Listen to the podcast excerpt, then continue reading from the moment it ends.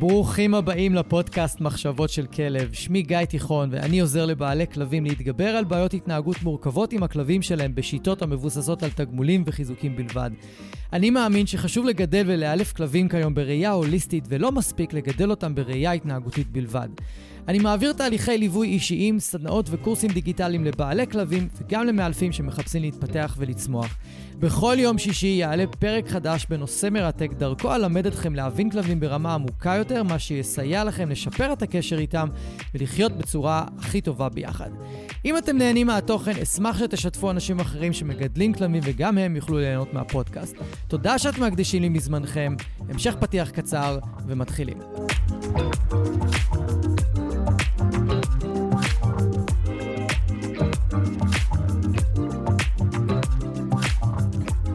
אהלן, מאזינות ומאזינים, ברוכים הבאים לפרק 130 בפודקאסט. איזה כיף שהצטרפתם אליי, והיום יש לנו פרק מגניב ביותר. כל הפרק מוקדש לחוש הריח של כלבים, החוש האולטימטיבי, החוש שעוזר לנו לאתר ניצולים במפולות שלג ואחרי רעידות אדמה, וכלבים מסוגלים לעשות דברים משוגעים לגמרי עם האף שלהם, כולל להריח כמה מולקולות בודדות של סרטן בתוך מיכל שלם של נוזלים. איזה מטורף זה, זה פשוט לא ייאמן. אבל מה שלא יודעים לגבי חוש הריח, וזה הצד השני שלו, שהוא גם יכול לעורר המון קשיים והמון אתגרים, במיוחד לכלבים שיש להם רגישות לריח, כמו שיש להם רגישות לר... לרעשים. רגישות לריח יכולה להתבטא בכלב שמאוד אוהב לאכול, הוא פתאום מריח ריח של אוכל חתולים איפשהו, עצם שמישהו זרק, אה, פיתה או פיצה יבשה, וואטאבר. וגם יכול להיות שכלב יהיה רגיש לריח של כלב שהוא שונא, של כלב שהוא מפחד ממנו, של טיפוס מסוים של אנשים שהוא לא אוהב, או שנוצרה איזושהי אסוציאציה לריח מאוד ספציפי, שהכלב קישר את הריח לחוויה מאוד לא טובה, כל מיני. ודווקא החלק השני של הפרק, שבו אני מדבר על איך הוא שריח תוקע אותנו לפעמים, או תוקע את הכלבים שלנו ומפריע לנו, הוא מרתק ממש, כי ככל שעוברות השנים, אני מבין ומגלה יותר ויותר מצבים, ואני גם יכול לראות אותם בעין, כי בוא נגיד, אפשרתי לכלבים להתנהג בצורה מאוד חופשית לידי, ולא מיד עצרתי אותם, מיד הענשתי אותם, מיד תיקנתי אותם, מיד uh, עצרתי את ההתנהגות שלהם.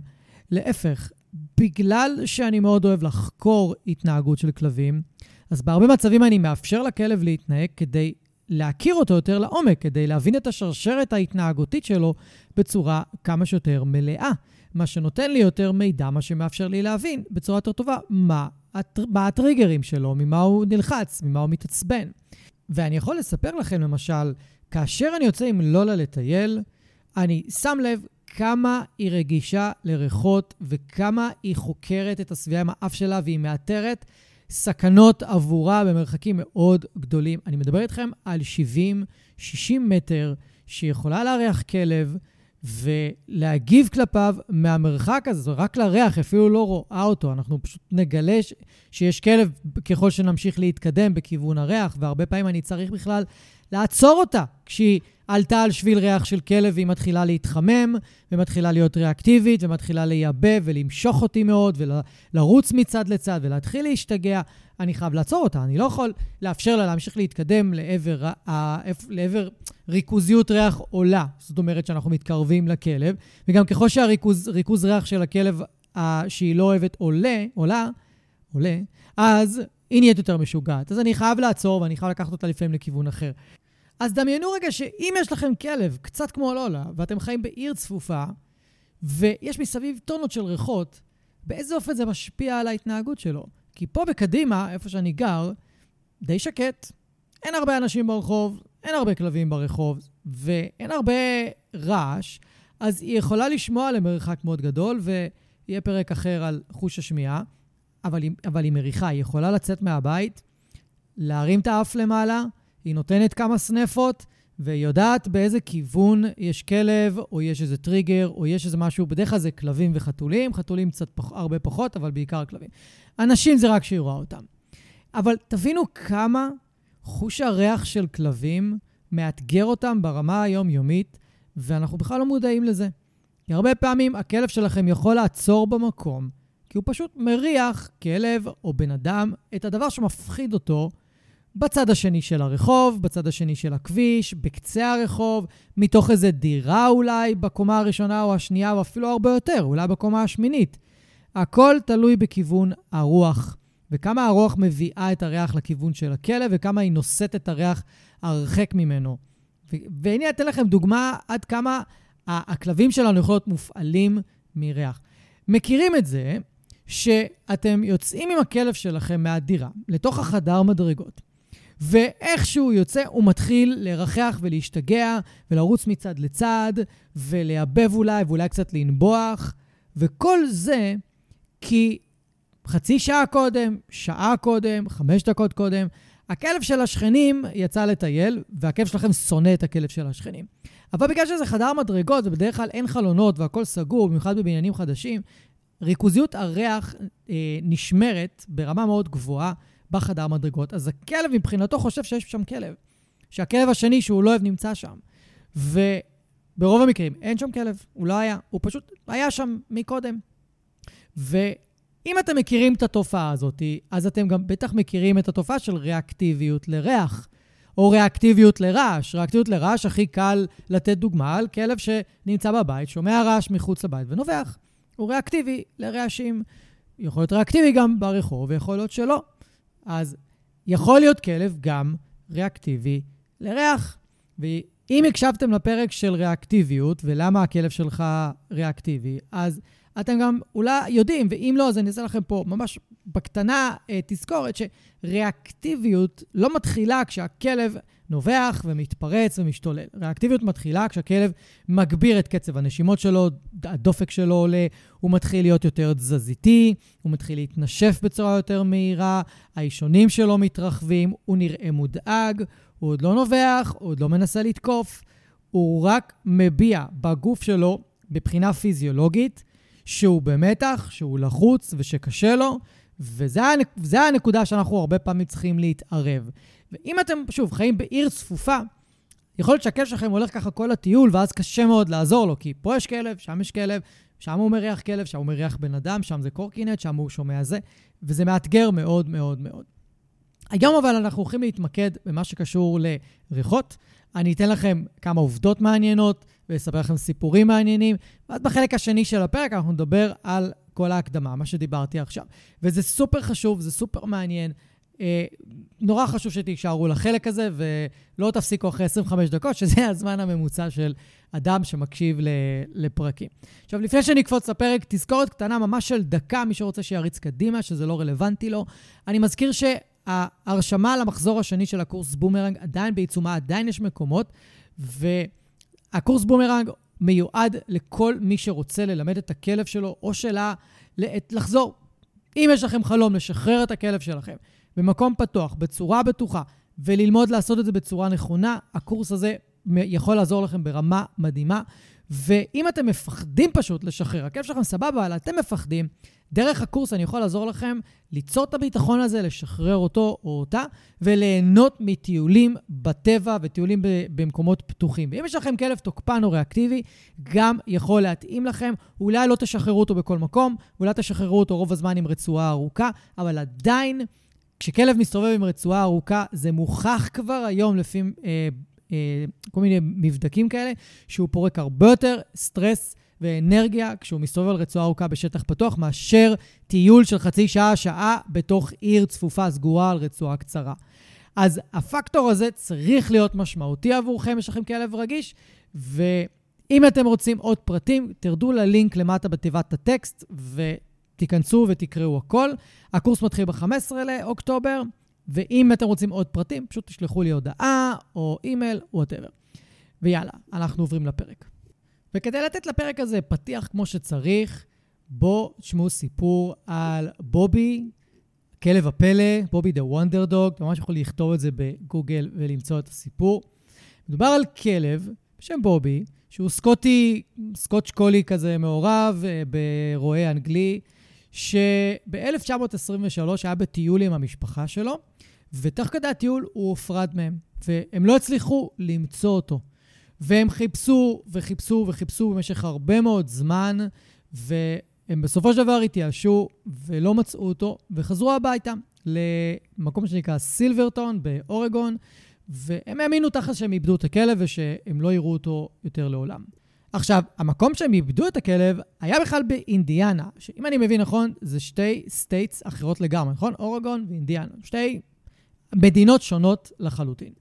והדבר המופלא הוא שכעבור שישה חודשים, בובי פשוט הופיע אצלם בבית, אחרי שהוא עבר 4,500 קילומטר לבד כדי להגיע חזרה אליהם הביתה. זה מטורף, אין דברים כאלה. האם היה מישהו שעזר לו? לא. מישהו שכיוון אותו? לא.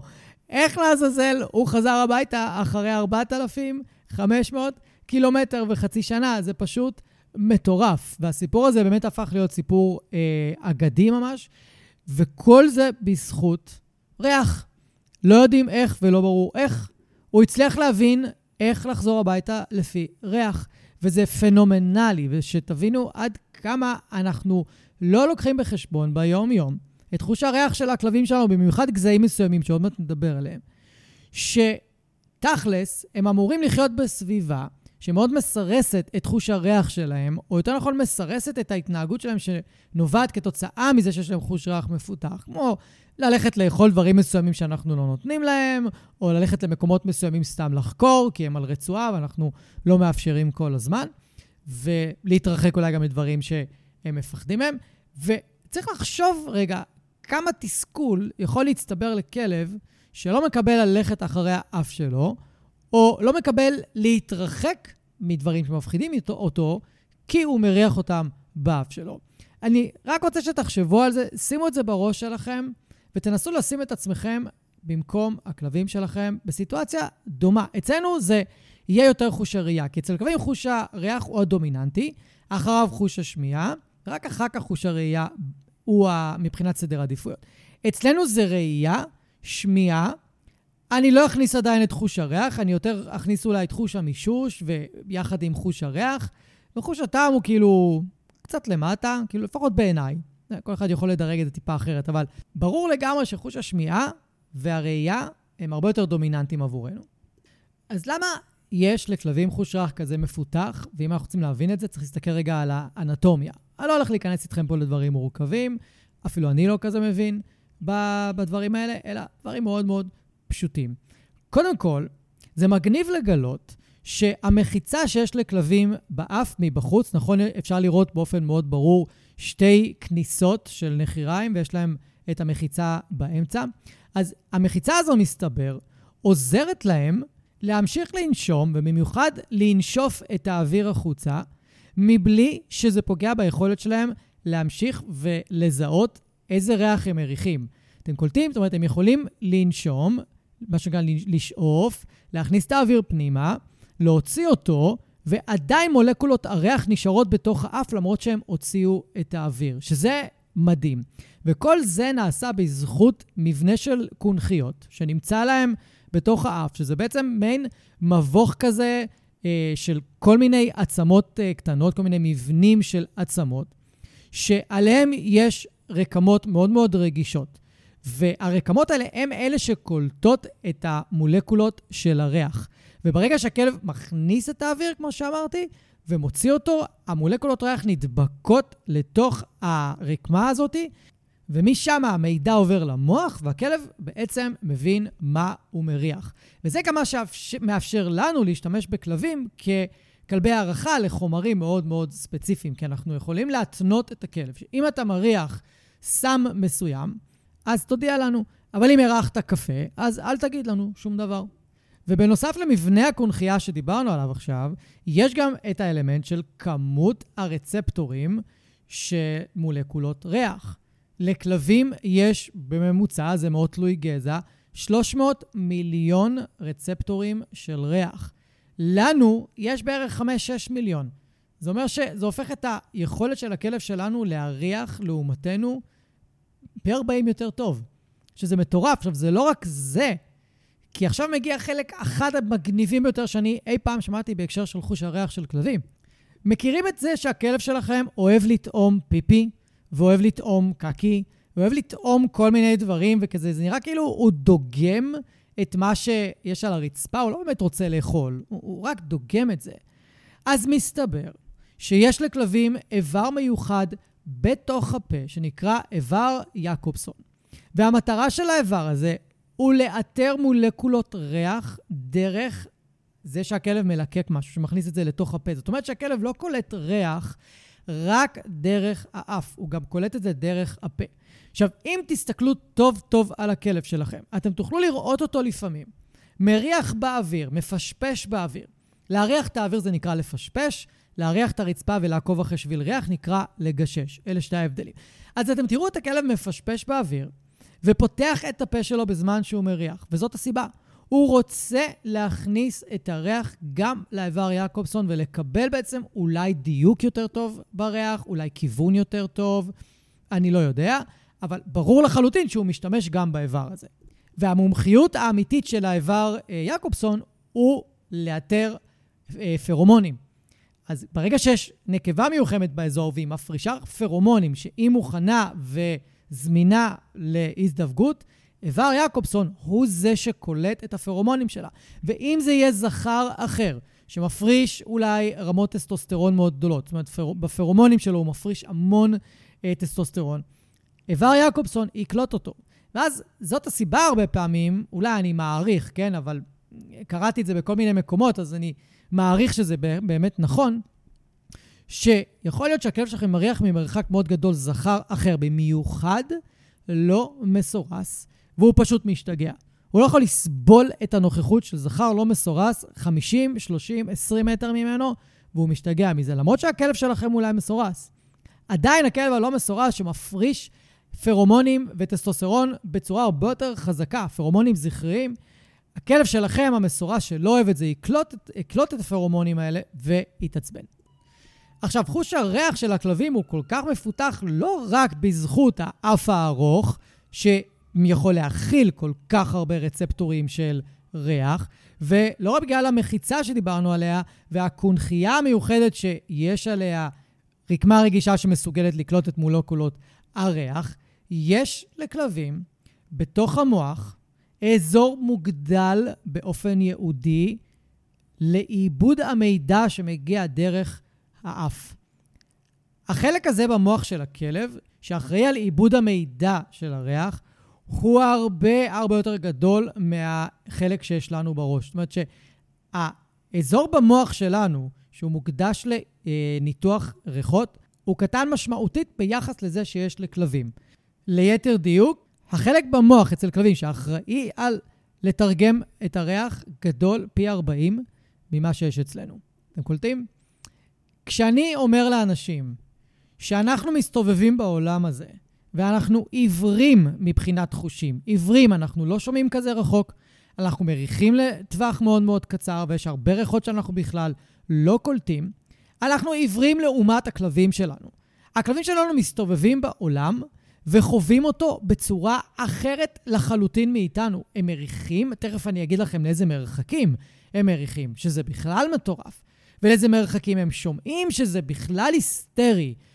ואנחנו מסתובבים בעולם, ואנשים אומרים לי, אני לא מבין מה יש לכלב, למה הוא נתקע, אני לא רואה שום דבר. או אני לא מבין, אין פה כלום. ברור שאין כלום. כי אתה שופט את זה, או אתם שופטים את זה, או אני שופט רק לפי מה שאני רואה. אנחנו לא שופטים את זה לפי מה שאנחנו מריחים ושומעים.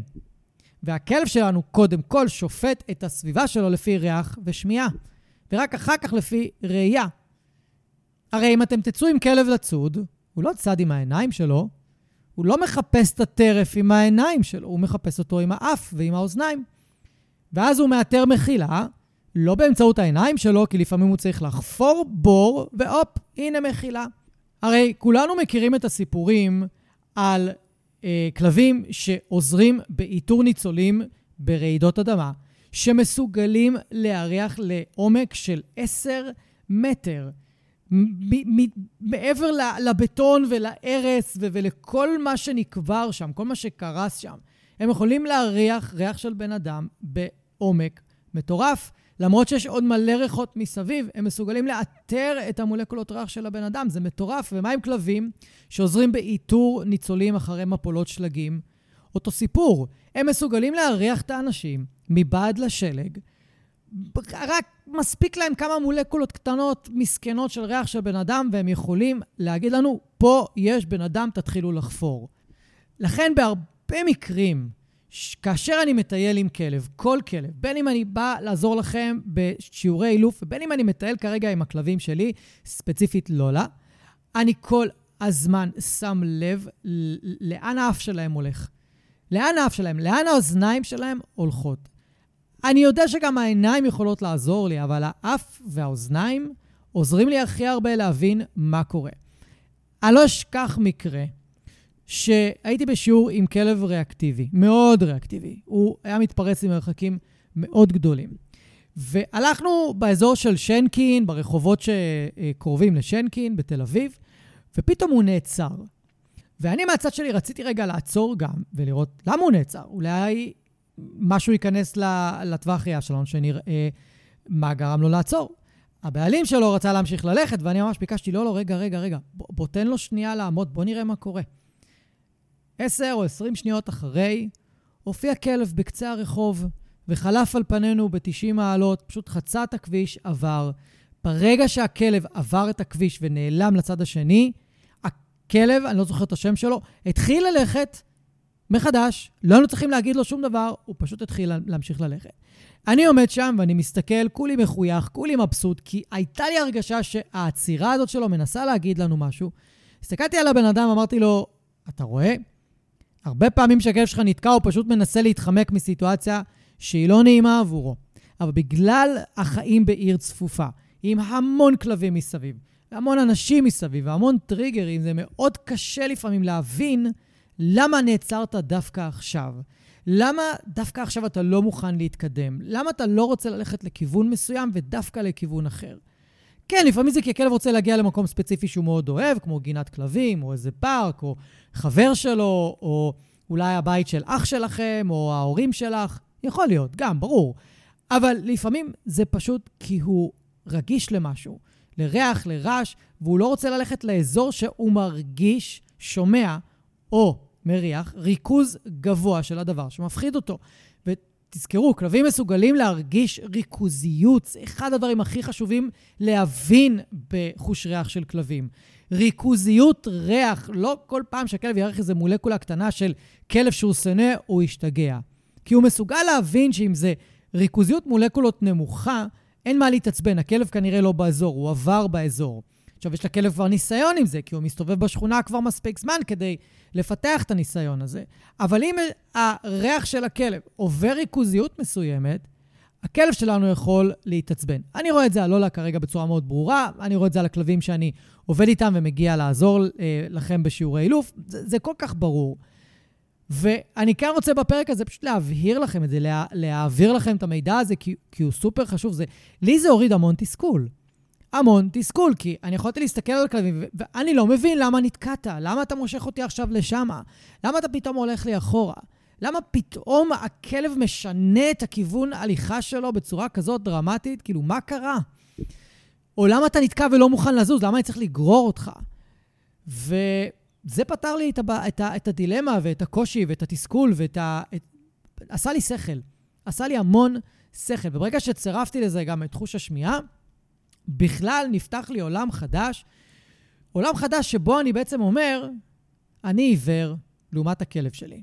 כשאני מטייל עם כלב, אני נחות ממנו ביכולת שלי לנתח מה קורה מסביב. היכולת שלי היא לנתח רק מה שקורה בטווח המיידי שלי. כמה עשרות מטרים ממני, רק, רק באמצעות העיניים. זהו. אולי באמצעות אה, שמיעה גם, אוקיי? יש דברים שאני כן יכול לשמוע למרחק גדול יותר, בהנחה וזה רעש מספיק חזק. אבל כשיש רעש רקע מאוד גדול בעיר, לא בטוח שאני אשמע משהו שאני אמור להיזהר ממנו. לא בטוח בכלל. ולעומת זאת, כלב יכול לשמוע את זה כבר מקילומטרים. תכף ניכנס לזה, אני, את, אתם תופתעו לגלות מאיזה מרחקים כלבים מסוגלים לשמוע בתוך עיר ובשטח פתוח, וגם לאיזה מרחק הם יכולים להריח. ולפני שנתקדם, אני רוצה לתת לכם עוד עובדה, מה זה מעניינת. על חוש הריח שלהם. אתם מכירים אותי, אתם יודעים שאני לא חובב גדול של מזון תעשייתי לכלבים, אני חושב שזה פח זבל בשקית, אבל זה מה יש לנו, ואנחנו חיים בעולם אה, שהקצב שלו הוא מאוד מאוד מהיר, עבודה, לימודים, חברים, נסיעות, בלה בלה בלה, וזה פשוט מאוד עוזר לנו. גם אני עדיין מחזיק אוכל יבש בבית, אבל הכמות שהם מקבלים ממנו היא מאוד מאוד נמוכה. זה רק כדי לסגור פינות וחורים, מה שנקרא.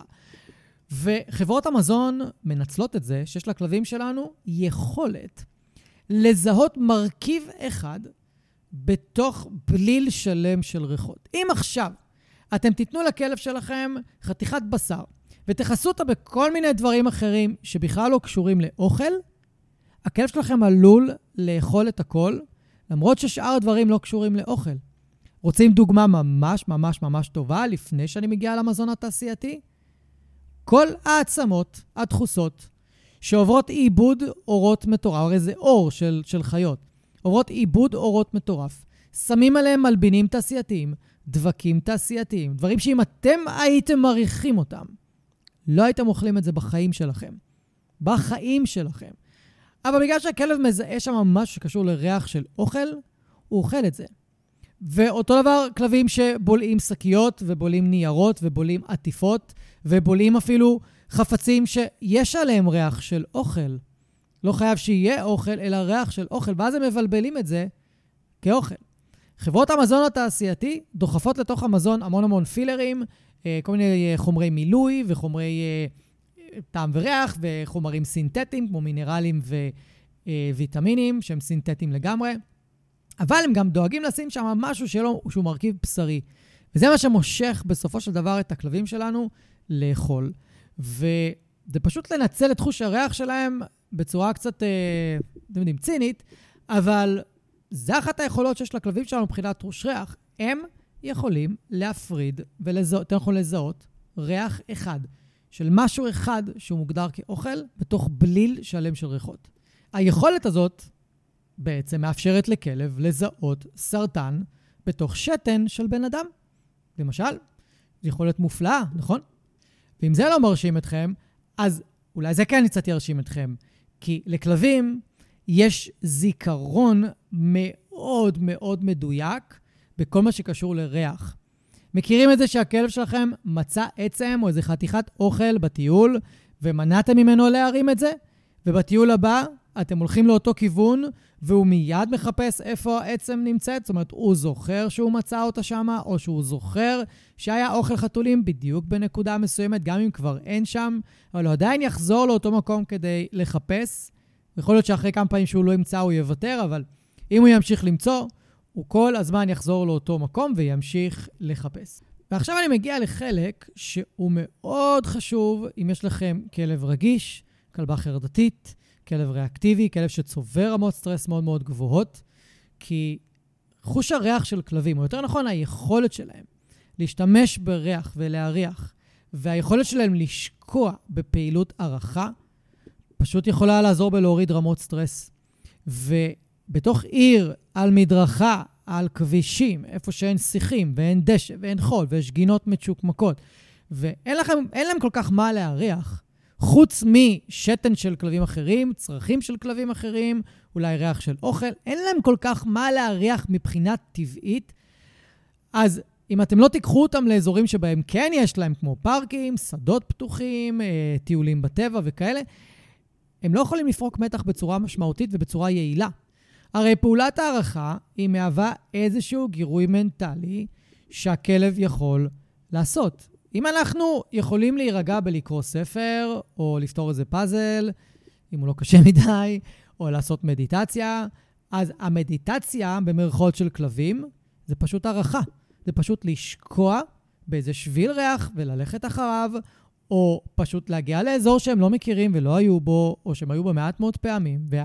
וקצב התחדשות הריחות שם הוא מאוד מאוד גבוה, והם יכולים לשקוע. מה קורה כשאתם שוקעים בפעילות מסוימת? האם זה יכול להוריד את רמת הסטרס שלכם? האם זה יכול להשכיח מכם את הסטרס שאתם נמצאים בו? בוודאי שכן. אותו דבר כלבים, זו הפעילות שלהם. זה יכול לקרות גם עם משחק, זה יכול לקרות עם תעסוקה עצמית, כמו משטחי ליקוק, קונג, זה יכול לקרות עם אימון שהכלב מאוד מאוד אוהב, וזה יכול לקרות דרך פשוט פעולת הערכה פשוטה, תוך כדי שוטטות, ועל רצועה ארוכה או שהכלב חופשי. ואתם יכולים בצורה הזאת, ברבע שעה, 20 דקות של ריחוח, לפרוק סטרס שמתאים, ששווה ערך יותר נכון, לטיול של זה 45 דקות שעה בעיר. לא שווה להיכנס לאוטו ולנסוע עם הכלב לאיזה פארק בשביל שהוא יוכל לפרוק מתחים יותר טוב ותפיקו מזה אה, תועלת הרבה יותר גבוהה. ומה קורה לכלבים שמונעים מהם להריח, שהולכים איתם ברגלי כל הזמן ולא נותנים להם להריח מספיק, לא לוקחים אותם למקומות פתוחים, שדות, פארקים בשביל להריח. האם זה יכול לפגוע בהם? לדעתי כן. כי אם כלב לא מקבל זמן חופשי לחלוטין לעסוק בפעילות אינהרנטית של כלב, התנהגות טבעית שהיא לא נלמדת, כמו הערכה, זה פשוט יפגע ב-well-being שלו. ואתם יכולים גם להיכנס לגוגל ולחפש כל מיני מחקרים בנושא. כבר התחילו לבדוק את זה, כבר התחילו לחקור את זה, כבר יש ממצאים, כבר יש עדויות. החומר כבר נמצא שם ואפשר אה, לקרוא אותו ולהבין יותר לעומק שהדברים שאתם שומעים כאן הם מבוססים על מה שיש בגוגל סקולר וכל אלה. עכשיו, יותר מזה, אם אנחנו לא מאפשרים לכלב לרחרח בצורה יעילה את הסביבה שלו, אנחנו לא מאפשרים לו להעריך וללמוד את הסביבה שלו בצורה מלאה. אנחנו בעצם מונעים ממנו היכרות עם הסביבה. מה לדעתכם קורה לכלב או לכל יצור חי כאשר הוא לא מכיר את הסביבה שלו בצורה מלאה ובצורה שהיא טבעית לו? האם הוא ירגיש יותר בטוח? האם הוא ירגיש יותר חסר ביטחון? לדעתי הוא ירגיש יותר חסר ביטחון. ועוד סיבה למה אנחנו חייבים לאפשר לכלבים שלנו כמה שיותר להריח. וזאת הסיבה שאני לא אוהב ללכת עם כלבים ברגלי, אני לא מלמד רגלי, אני מלמד ללכת עם רצועה רפויה, ובדרך כלל בטיול אם הכלב עוצר להריח משהו, אני עוצר איתו. אלא אם כן אני ממהר, או אני חייב לזוז משם בגלל איזשהו טריגר, אבל בגדול, תריח חופשי. אני יכול לספר לכם לגבי לולה, למשל, שאחת הבעיות הכי קשות שלנו כרגע בטיול, זה שהיא לא מריחה מספיק. היא הולכת, יכולה ללכת חצי שעה ובקושי להריח, היא עסוקה בחרדה שלה. ואחד התרגילים שאני עושה לה הוא לעצור בדשא איפשהו, ופשוט אני זורק חטיפים לדשא, ואני גורם לה להוריד אף לדשא ולרחח ולחפש את החטיפים. אז זה אמנם קורה במשך רק כמה דקות, וזה לא מספיק, אבל אני עובד על זה. אני מעורר מחדש, באופן עקבי, יומיומי, את הרצון שלה להוריד אף לרצפה, ופשוט לארח ופשוט לשקוע בפעילות שהיא לא עשתה כבר הרבה מאוד שנים. אני מזכיר שלולה הייתה בפנסיון חמש-שש שנים, והכל שם אותו דבר, לא משתנה, אז היא קצת מה שנקרא אה, מנוונת מהבחינה הזאת. אז אני כל הזמן רוצה לעודד אותה, והיא יותר עסוקה היום עם חוש הריח שלה בלאתר סכנות, מאשר בלהרגיע את עצמה. וזאת הסיבה גם שהטיולים שלנו הם כל כך מתוחים. יש לנו טיולים רגועים, אבל הרבה מהם פשוט מאוד לחוצים. אני לחוץ בגלל שהיא לחוצה, וככל שהיא יותר לחוצה, אז אני יותר לחוץ. ואז כשאני קולט שאני כבר מאוד לחוץ, או שהיו לנו איזה שתי תקריות, אני חייב למצוא איזשהו מקום, לעצור ולהתחיל לזרוק לה את האוכל על הדשא, ושהיא אה, תרחח תוך כדי שהיא מחפשת אותו. ואנחנו יכולים לעשות את זה למשל חמש דקות שלמות. ואתם יודעים מה קורה לפעמים אחרי החמש דקות האלה? לא למתנערת, היא פורקת מתח. זה עד כמה חוש הריח קשור ישירות ומחובר ישירות למערכת העצבים שקשורה לרגיעה. ואני נורא רוצה שאתם תזכרו את המילים האלה ותזכרו את הדברים שאני אומר ותחפשו את המקומות שאתם יכולים לאפשר לכלב שלכם להריח. וואלה, תוך כדי שאני מקליט לכם, אני, אני גם נזכר שאחד הדברים שאני הכי אוהב לראות אצל כלבים, במיוחד ריאקטיביים, במיוחד תוקפנים, כאלה שמתפרצים בטיולים, זה לראות אותם מזהים את הטריגר שלהם ומורידים את הראש לרצפה ומתחילים לרחרח, וסוג של כאילו אומרים, לא ראיתי אותו, לא ראיתי אותו, אני מתעלם ממנו. ולא צריך לעבוד איתם, לא צריך לתגמל אותם, לא צריך להפריע להם. נותנים להם לעשות את העבודה בעצמם, נותנים להם לעשות דבר כל כך טבעי, שמאפשר להם להתעלם מהסביבה. ואם יש משהו שאני משתדל להחזיר לכלבים שהם ריאקטיביים ותוקפנים ומתפרצים בטיולים, זה את היכולת לזהות את הטריגר ולהוריד אף לרצפה. זו מיומנות מאוד מאוד מאוד חשובה לכלבים, וגם יש לה שם, קוראים לה displacement, התנהגות שלא קשורה לסיטואציה. אנחנו קוראים לה ככה, אבל תכלס, היא מאוד קשורה לסיטואציה.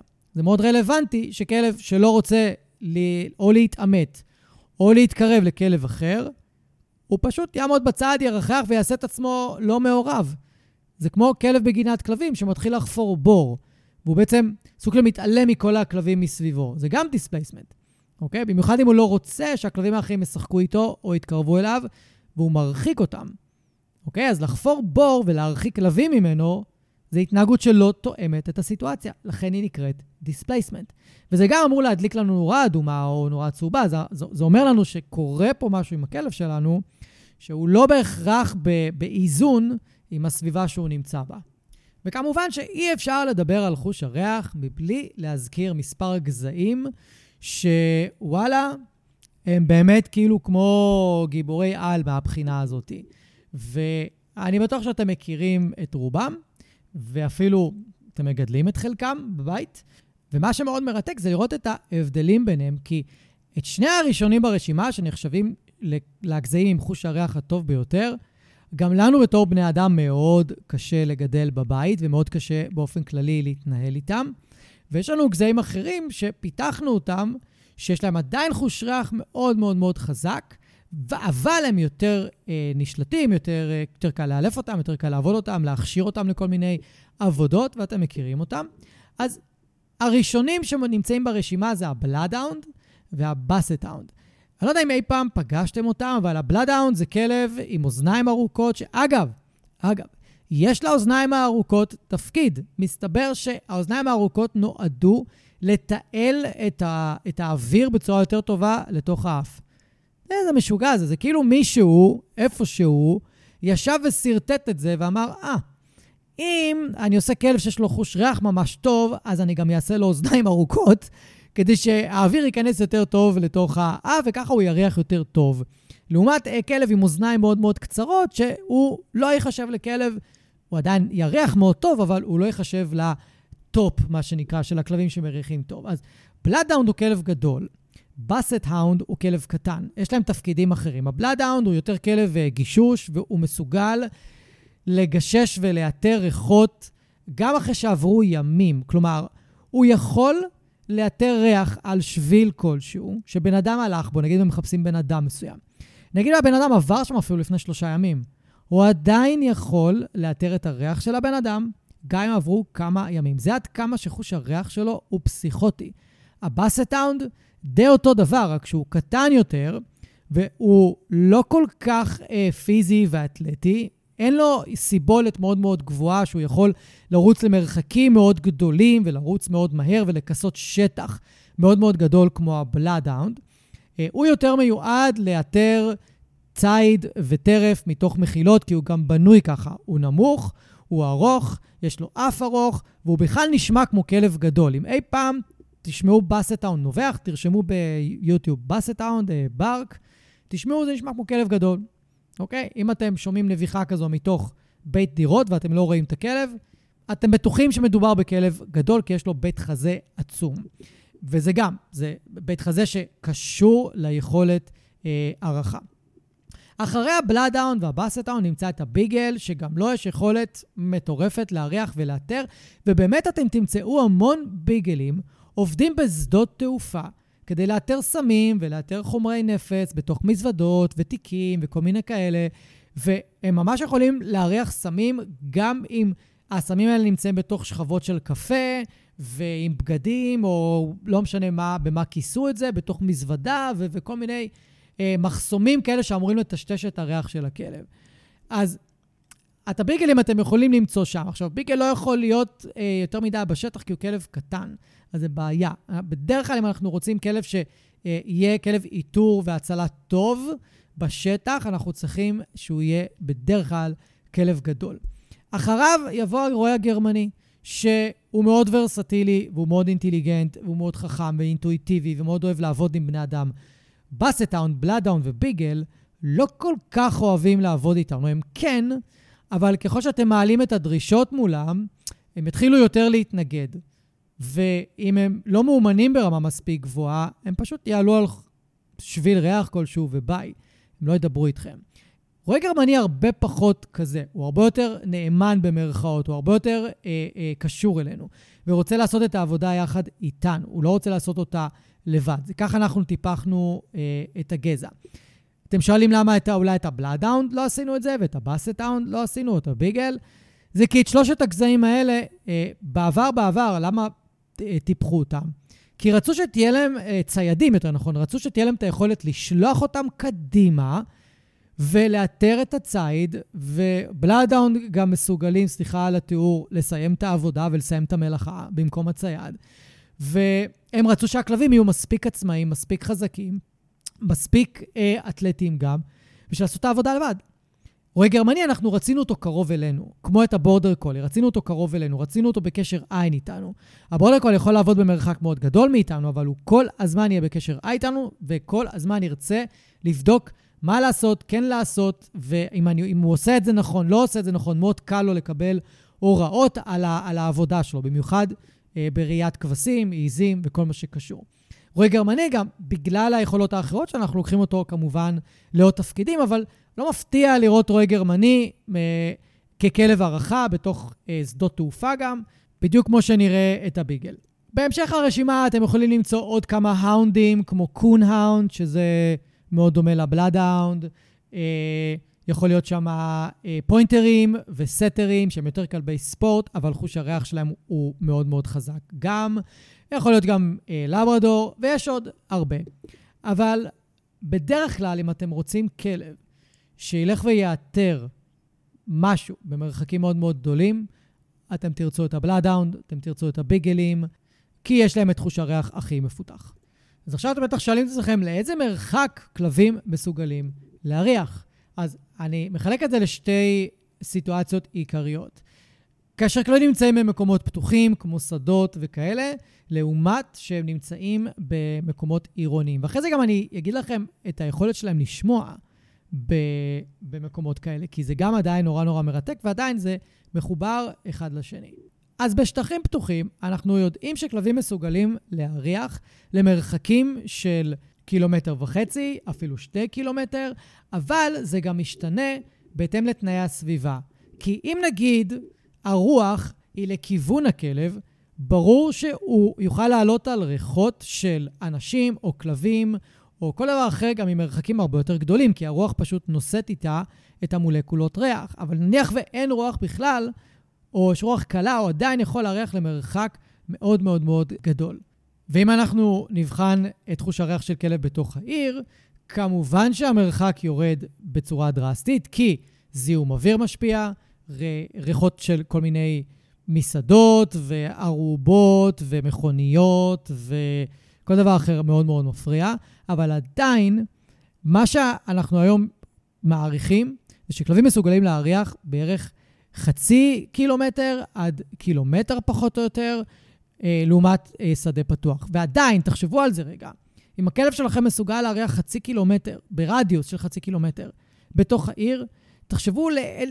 מה הוא מריח, מאיזה מרחקים. הוא מריח דברים שבכלל קורים בצד השני של העיר לפעמים. תלוי באיזה עיר אתם גרים.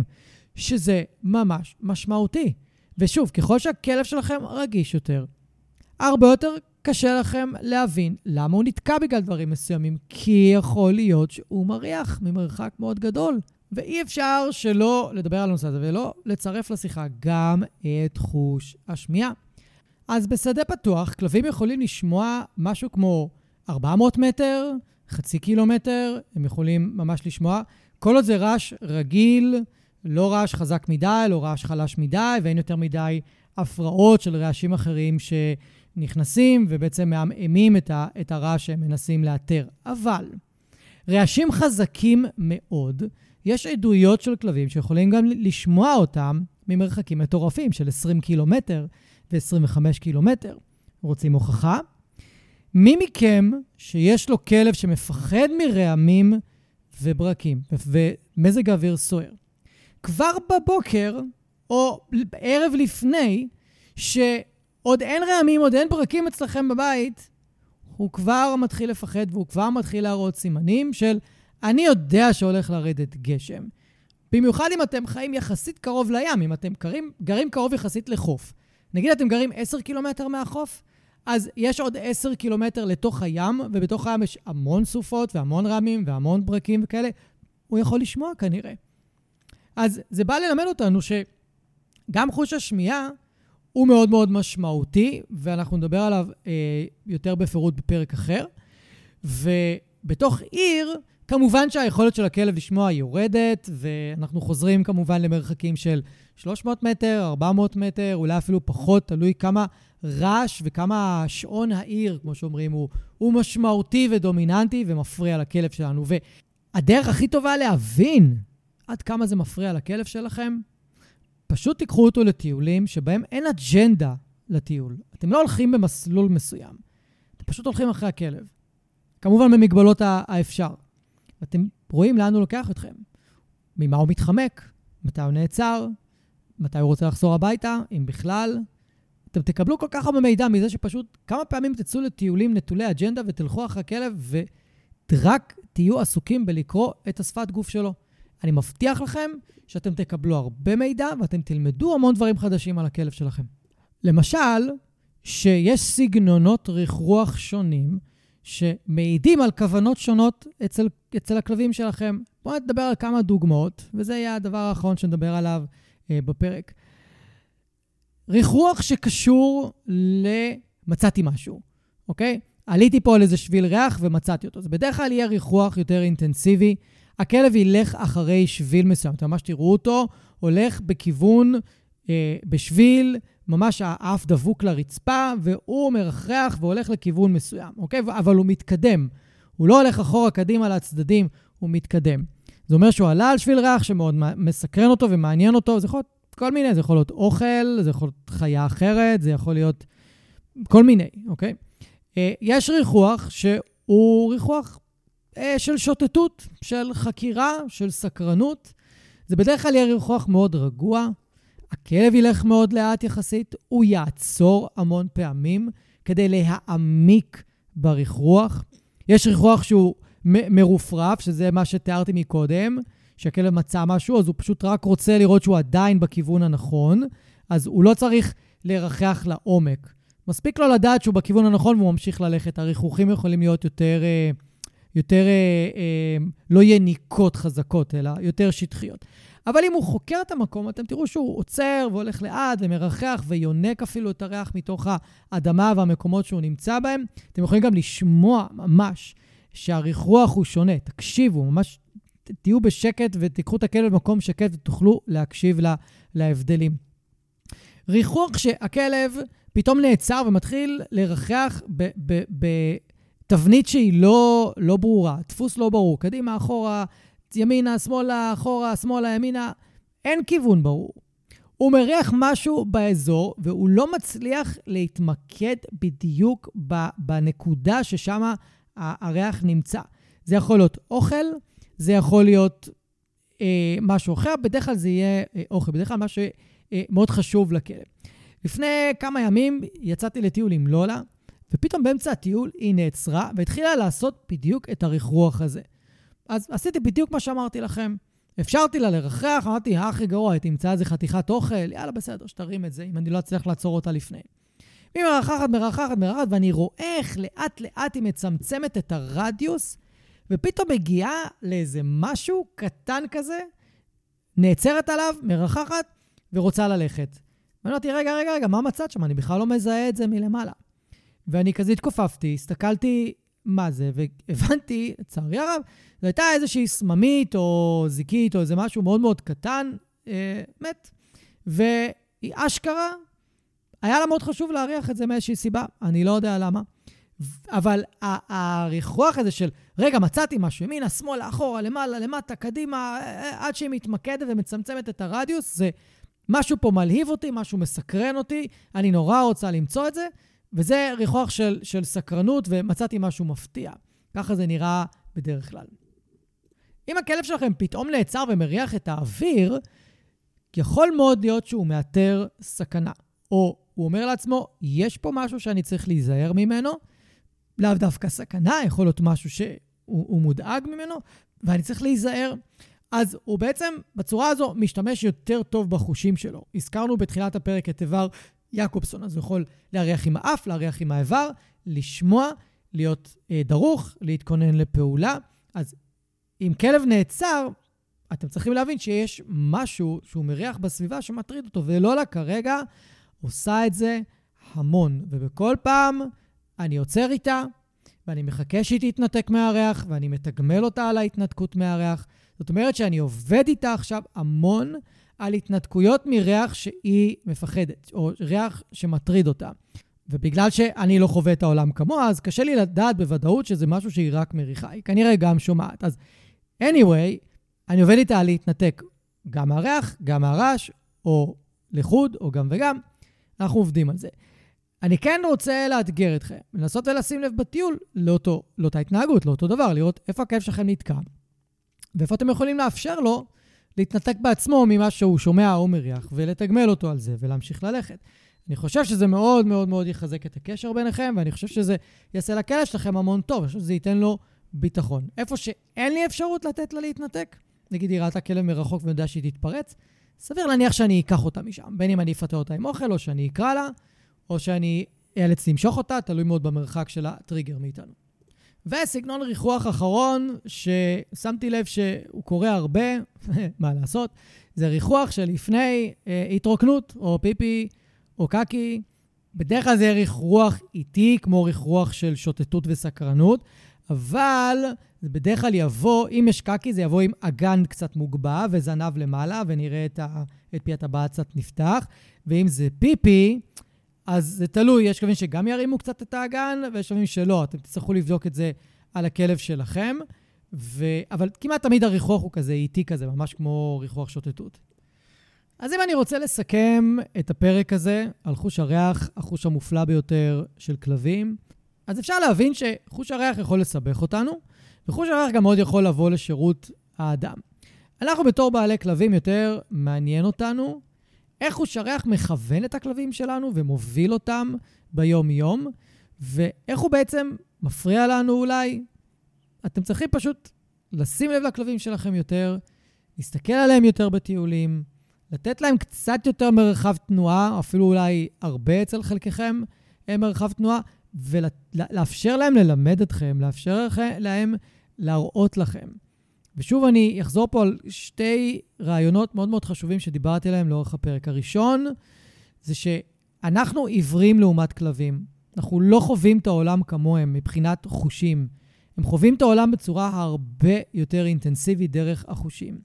ואחת הדרכים הכי טובות להכיר את הכלב שלכם לעומק, הוא פשוט להתבונן ולצפות בלי לנסות לשנות, בלי לנסות אה, לתקן, בלי לנסות להפסיק, פשוט להיות שם עם הכלב שלכם ולראות מה הוא עושה.